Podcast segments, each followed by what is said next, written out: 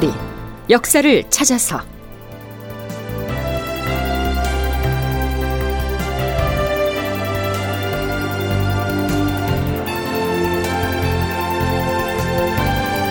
제 945편 남원성이 무너졌다. 극본 이상락 연출 최홍준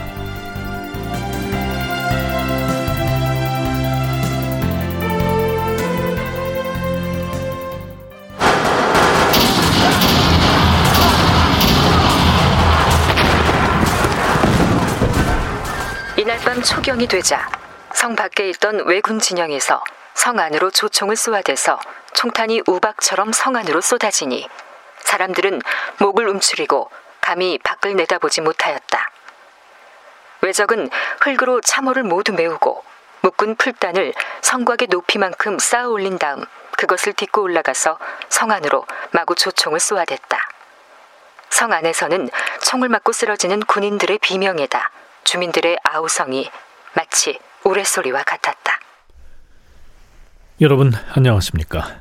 역사를 찾아서의 김석환입니다. 방금 들려드린 이 내용은 정유재란이 한창 진행 중이던 서기 1597년 8월 16일 그날의 남원성 전투 장면입니다. 남원성의 방어 책임을 맡고 있던 사람은 명나라의 부총병 양원이었고요. 그가 거느린 명나라군은 요동군 기병 3천여 명이었습니다. 물론 그때 남원성에는 조선의 관군 또 의병들도 함께 방어에 임하고 있었지만 그 수가 많지 않았습니다. 더구나 수적으로 압도적인 일본군의 공세가 계속되자 성을 빠져나가서 도망치는 사람들이 속출했죠. 양원 부총병은 성문을 열고 군사를 밖으로 내보내시오. 그러면 우리 일본군은 더 이상 명나라군을 공격하지 않을 것이오. 일본군 장수 고니시 유키나가였습니다.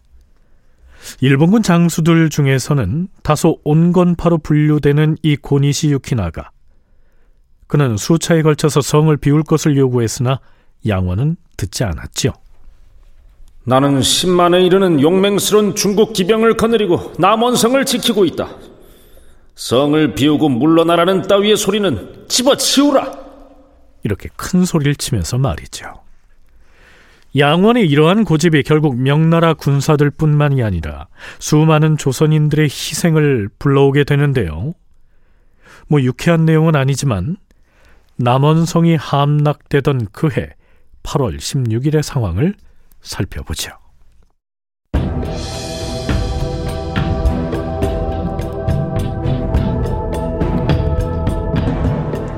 고니 씨가 양원에게 성 밖으로 나가라고 했음에도 그는 듣지 않았다. 하지만 부총병 양원 역시 성이 결국 함락될 것임을 알고 있었으므로 내심으로는 성을 버리려는 뜻이 있었다.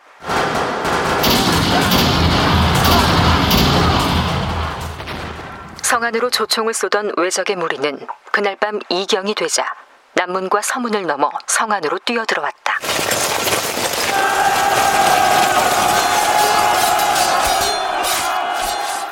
왜군이 어둠을 틈타 창칼을 마구 휘두르니 명나라군과 우리 군사들이 왜군의 공격을 피해서 북문 안으로 모여들었다. 그때 왜군 장수가 명령하였다. 저놈들이 모두 한 곳에 모여들었다. 사정을 봐주지 말고 모두 죽여라!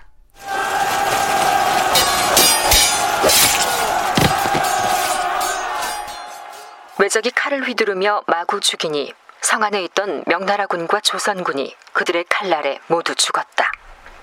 관청 건물과 민가를 모두 불태워라!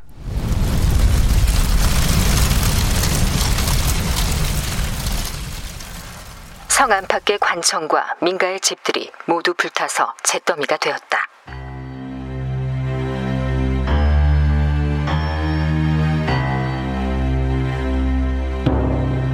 성 안에서 죽은 사람이 수천에 이르렀다. 명나라 장수 이신방을 비롯하여 장표, 모승선 등이 전사하였다. 양원의 접반사였던 조선인 정기원과 순천에서 올라와 합류한 전라도 병마사 이봉남도 결국 죽었다. 방어사 오웅정, 조방장 김경로, 별장 신호, 부사 임현, 판관 이덕회, 구례현감 이원춘 등이 모두 죽었다. 네, 한마디로 남원성 안에 있던 명나라 군과 조선의 관군 그리고 의병들이 거의 몰살을 당한 겁니다. 그렇다면 명나라 부총병 양원은 어떻게 됐을까요? 그는 위기에 몰리자 가까스로 말을 잡아타고 성을 탈출해서 목숨을 보전합니다. 순천대 이육 교수의 얘기입니다. 양원이 사실은 만약에 남원성을 그때 비워줬으면 어차피 함락되는 거 우리나라 그 1400명에 가까운 그 관군과 의병도 살 수 있었을 테고 근데 또 고집은 피워요. 그래놓고 집안 도망칩니다. 한, 한 3천 명 중에 한 117명? 만 가까스로 살아남으니까요. 대패죠, 뭐, 대패. 남원성을 지키는 건 좋은데, 그럴 경우에는 벼룡산성을 같이 거점으로 삼아가지고 협공을 했어야죠. 당시 남원성 전투에서 희생당한 사람이 몇 명이나 되는지는 문원들마다 달리 기술하고 있어서 정확한 규모를 파악하기는 어렵습니다. 부총병 양원이 나중에 은진으로 도망쳐 나와 점검을 해보니 3천 명의 군사 중에서 100여 명만이 겨우 살아서 따라왔다. 아군 4천여 명도 죽거나 흩어져서 다시 교합하지 못할 지경이었다. 이런 기록이 보이지만 그것은 남원성을 수비하던 군인들의 희생에 관한 내용일 뿐. 성 안에 있다가 일본군에게 당한 무수한 민간인의 희생자 통계는 나와 있는 문헌이 없습니다. 자, 그런데요. 이때 일본군은 목표로 했던 남원성을 점령했으면 됐지. 왜 그처럼 무자비한 학살을 자행했을까요? 국방부 군사편찬연구소 김경록 선임연구원은 그 배경을 이렇게 설명합니다. 남원 전투가 왜 중요하냐? 진주성 전투하고 동일합니다. 진주성 전투는 일본군 입장에서 보면 조선군의 가장 강력한 그리고 자신들이 1차 진주성 공격을 했을 때 엄청나게 패배했던 아픔이 썰어 있습니다. 그래서 점령을 함과 동시에 엄청난 학살을 하는 겁니다. 정유재란이라고 하는 새로운 전쟁을 시작을 했습니다. 거기서 가장 강력한 성을 하나를 이제 공격을 하는 겁니다. 그때 남원성 같은 경우는 대단히 학살이 이루어지는 거죠. 제1차 진주성 전투 때 참패를 했던 일본은 제2차 진주성 전투 때에는 무자비한 학살을 감행했었죠. 바로 복수전이었습니다. 그런데 정유년에 벌어진 남원성 전투 때에도 그동안 전라도로의 진출에 번번이 실패했던 데 대한 복수전의 성격이 강한 전투였기 때문에 참혹한 학살이 뒤따랐다. 이러한 얘기입니다.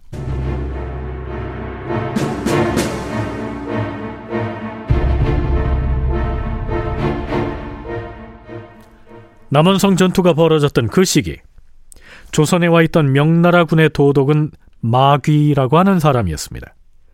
이 마귀보다 더 높은 지휘관이 있었죠. 경리 양호였습니다. 이 경리는 요즘식으로 말하면 총사령관격이죠. 경리 양호가 부하들에게 명령합니다. 여봐라!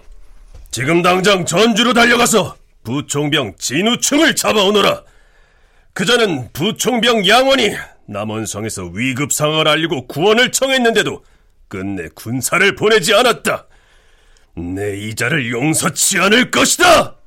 연려실 기술에서는 이렇게 적고 있습니다. 유격 장군 진우충이 전주에 주둔하고 있으면서 남원성을 구원해달라는 양총병의 청에도 불구하고 군사를 보내지 않았다는 말을 듣고 경리 양호는 그 사실을 상부에 보고한 다음 부총병 양원을 잡아와서 곤장 백대를 쳤다. 그렇다면 양원과 진우충은 이후 어떻게 됐을까요? 두 사람 모두 비극적인 최후를 맞이합니다. 이듬해인 무술년 여름에 명나라 조정에서는 남원성에서 도망친 양원과 양원의 구원 요청에 응하지 않았던 진우충을 모두 베어 죽이고 그 머리를 우리나라에 보내왔다.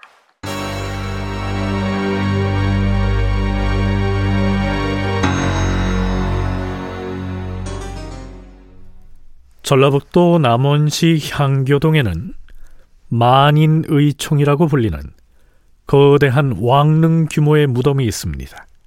이 만인의총은 만 명의 의로운 주검이 잠든 무덤 이렇게 풀이할 수 있을 텐데요. 민족문화 대백과 사전에 소개된 내용은 이렇습니다. 정유재란 때 일본군이 쳐들어오자 민관군이 합심해서 싸웠으나 중과 부적으로 남원성이 함락되었다. 성이 함락되기 직전 명나라의 양원은 포위망을 뚫고 서문을 통해 달아났다. 이 싸움에서 접반사 정기원을 비롯하여 이봉남, 오응정, 김경로, 신호, 임현, 이덕회, 이원춘, 마흥방 등이 전사했으며 그 밖에 성을 방어하던 2천 명의 병사와 만여 명의 주민들이 함께 전사하였다.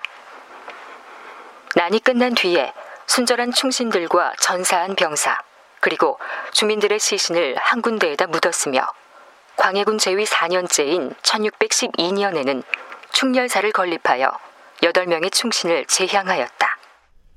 만 명의 희생자가 묻혔으니까 만인의 총이다. 이렇게 설명을 하고 있는데요. 하지만 여기서 이 만인은 꼭 만 명이라기보다는 아주 많은 희생자들 이런 뜻이겠죠.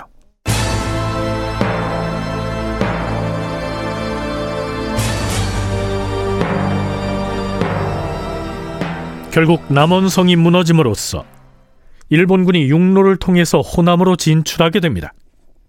국방부 군사편찬연구소 김경록 연구원은 남원성 전투의 패배가 초래한 영향을 이렇게 분석하죠. 남원 전투 같은 경우에는 우리가 임진 전쟁 전체를 놓고 봤을 때 대단히 중요한 전투 중의 하나입니다. 그래서 7천량 해전에서 패전했다라고 하는 해상로를 열어준 7천량 해전이 있다라고 하면 실질적인 육 지상전에서 일본군의 북진을 가능하게 했던 전투가 남원성 전투입니다. 그래서 남원성 전투는 조선과 명의 연합군이 일본 군과 전투에서 패함으로 인해 가지고 정유재란 때의 위기 의식이 조선 전체에 어, 일어나게 된 전투라고 볼 수 있습니다. 남원성의 함락으로 인한 위기의식은 조정으로 그대로 옮겨갑니다. 패전 소식이 전해진 8월 18일 어전에 모인 조정 대신들의 표정이 침통합니다. 남원이 함락되었다니 이런 망극한 일이 또 어디에 있겠사옵니까? 우리나라의 일로 인하여 중국군이 이 지경까지 되었으니 참으로 망극할 따름이 옵니다. 천일의 과인이 말하지 않았던가. 양총병이 남원을 방어하겠다고 나섰던 것이 어찌 지혜로운 일이었겠는가? 3천 명의 적은 군사로 어떻게 한참 기세가 뻗쳐 있는 외적의 대군에 대항을 하겠는가? 당초에 양총병이 워낙 호기롭게 승전을 장담하였기 때문에 신들은 그가 반드시 남원을 지켜낼 줄 알았는데 결과가 이렇게 될 줄이야 어떻게 알았겠사옵니까? 이번 일은 그렇다고 치더라도 앞으로의 계책을 어떻게 해야 하겠는가? 지금껏 적군의 동향과 정세를 제대로 알지 못하니 이렇게 하고서야 무슨 일을 이룰 수 있겠는가? 신들 또한 어떻게 해야 할지 모르겠사옵니다. 오늘 그대들이 과인에게 면대를 청해서 말하려 한 것은 무슨 일인가? 전하, 남원성 싸움이 있기 전에 중전 마마께서 도성을 떠나 비신하신 일에 대해서 전하께서 전교를 하시지 않았사옵니까? 이제는 그 문제를 결정지었으면 하옵니다. 산길로 가는 것은 위험하니 역시 수로를 통해서 황해도로 가는 것이 어떻게 싸웁니까? 수로는 위험하니 택할 수가 없다. 여러 말 할 것 없이 속히 피신할 수 있도록 준비를 하라. 비변사 당상들은 다들 너무나 영리한 터라 좌고우면하느라고 결국 아무 일도 못하지 않았는가? 중전의 피신 문제를 논하는 것이 이번이 몇 번째인가? 자, 아마도 선조는요. 남원성이 무너져서 조성된 이 위기 상황을 이런 식으로 이용해야겠다고 생각하지 않았을까요? 남원성이 무너졌다. 이제 호남을 점령한 일본군은 필시 임진년 그때처럼 북쪽으로 올라와서 한강을 건너게 될 것이다. 그러면, 그러면 나는 어찌해야 하는가? 아, 그렇지. 우선 중전과 후궁들과 옹주들을 속히 대피시켜야 한다. 그런 다음에 국왕이 나도 뒤따라서 도성을 빠져나가면 될 것이다. 설마 오늘날 같은 위기가 닥쳤는데도 대신들이 또다시 반대를 외치지는 못할 것이 아닌가? 물론 당시 선조가 실제로 이런 계산을 했는지는 알 수가 없습니다. 추정을 하자면 그렇다는 얘긴데요. 다시 어전으로 가시죠. 전하, 만일 중전마마를 육로로 올라가시게 했다가 임진년 그때처럼 백성들이 그 모습을 보고 동요해서 흩어져 나오면은 매우 낭패스럽게 될 것이옵니다. 하오나 꼭 피란을 가야만 한다면 일단 해주로 가시는 것이 좋겠사옵니다. 해주 산성에는 식량도 많이 비축되어 있으므로 일단 해주에 머물렀다가 정세를 관망해 가면서 영변 쪽으로 옮기는 것이 옳지 않을까 사료되옵니다. 전에는 한산도에서 우리 수군이 일본 선박의 해로를 차단하였기 때문에 든든히 믿을 수가 있었지만 지금은 바닷길도 안심할 수가 없다. 해당초 해주에 있던 중전을 그대들이 우겨서 억지로 서울로 돌아오게 하지 않았는가? 그런데 지금 다시 낭패를 당하게 되었으니 이러고서도 경들이 원대한 생각이 있었다고 할 수 있겠는가? 주상전하, 그때는 왜적이 서울에서 물러간 지 이미 오래되었고 시국이 차츰 안정되어 가던 때이기 때문에 중전 마마께서 멀리 해주에 머물러 계신 것을 모두가 송구하게 여겼사옵니다. 그리하여 서울로 모시기를 개청했던 것이옵니다. 오늘날 또 이렇게 될 줄이야 어떻게 알았겠사옵니까? 전하, 적의 형세가 이렇게까지 되었으니 이제는 어떻게 해볼 도리가 없는 지경이옵니다. 종묘사직의 전망이 순간에 달려 있사옵니다. 그러나 한 가지 계책이 있으니 우선 시험을 해볼 만하옵니다. 그 시험해 볼 만한 계책이라는 것이 무엇인가? 예전에 왜군 장소 가토 기요마사가 두 왕자와 황형에게 글을 보내서 강화를 요청한 적이 있었사옵니다. 신의 어리석은 생각으로는 황혁을 적진에 들여보냈으면 하옵니다. 다른 일은 접어두고 우선 중전을 피란시키는 일에 대해서 속히 의논하여 결정을 내리라고 하지 않는가? 대신들은 필시 어떤 생각을 갖고 있을 것 아닌가? 속히 사리에 맞게 조처를 하라. 중전이 어느 길을 경유하여 어느 곳으로 가면 되겠는지 그것을 말하는 것이다. 다른 얘기는 듣고 싶지 않으니 우선 중전을 피신시킬 계책부터 내놓고 얘기해라. 선조는 대신들을 그렇게 닥달하고 있는 것이죠. 그때 승지가 급보를 전해옵니다. 전하, 큰일 났사옵니다. 왜적이 전주로 진격하고 있다 하옵니다. 다큐멘터리 역사를 찾아서 오늘은 여기까지입니다.